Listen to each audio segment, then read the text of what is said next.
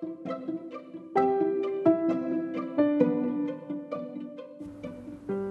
い皆様おはようございます。このラジオでは片付けコンサルタントのまっちゃんが自分の心のワクワクで世界を作るをテーマに片付けシンプルライフ日々の学びについて発信しています。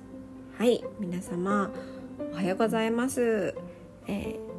今日は朝の、えー、5時にポッドキャストを撮っております。で私先日なんですけれども、えっと、小学校中学校幼稚園も一緒なのかな？あのの同級生のお料理教室に行ってきたんですね。人生初の料理教室っていうものに行ってきたんですけれどもあのそこには私の、えー、それこそ小学校とか中学校とかの同級生幼稚園も一緒だな。あの同級生がしか てかみんな同級生であなんかエモいってはい思いました。でその時にねあの、まあ、重ね煮っていうものを習ったんですけど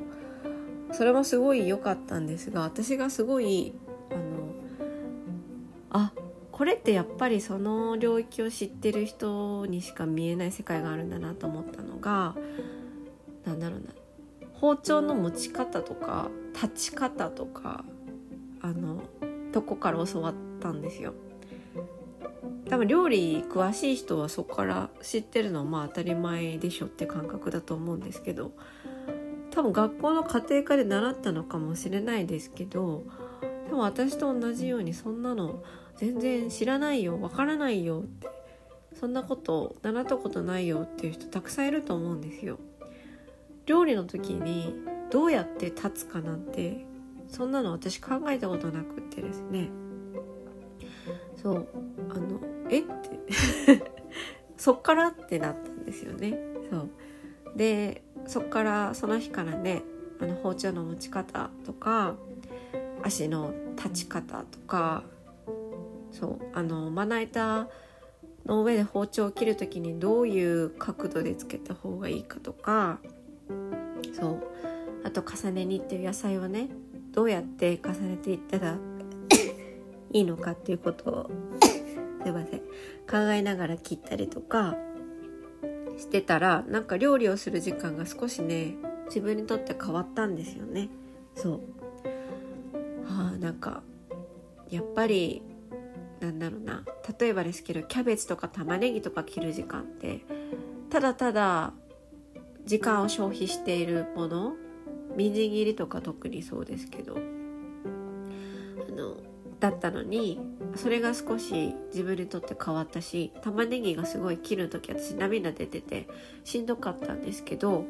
それがねあの玉ねぎの涙が出にくい切り方とかも教えてもらってあそっからそっから変えれるんだっていうねちょっと衝撃がありました。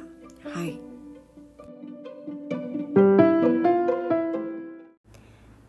はい。あの察しの通りも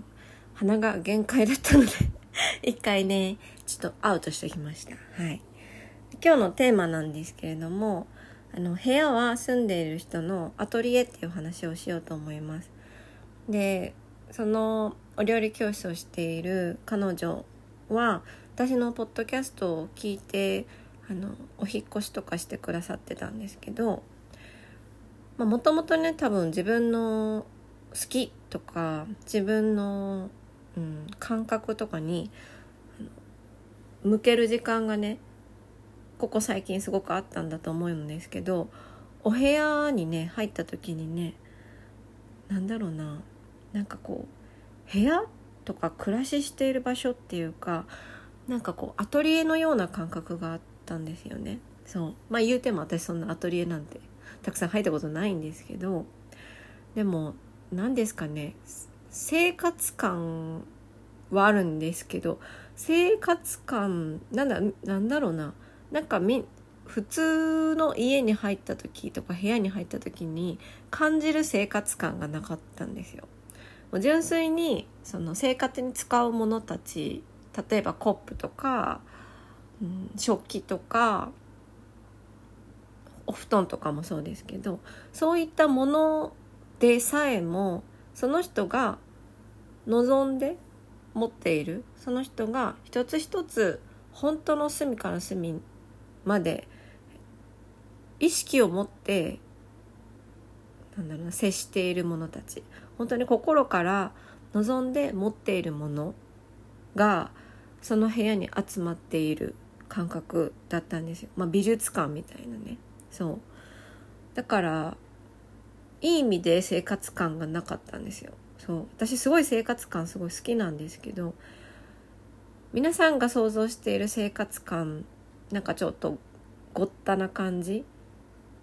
がなかったんですよ。うん。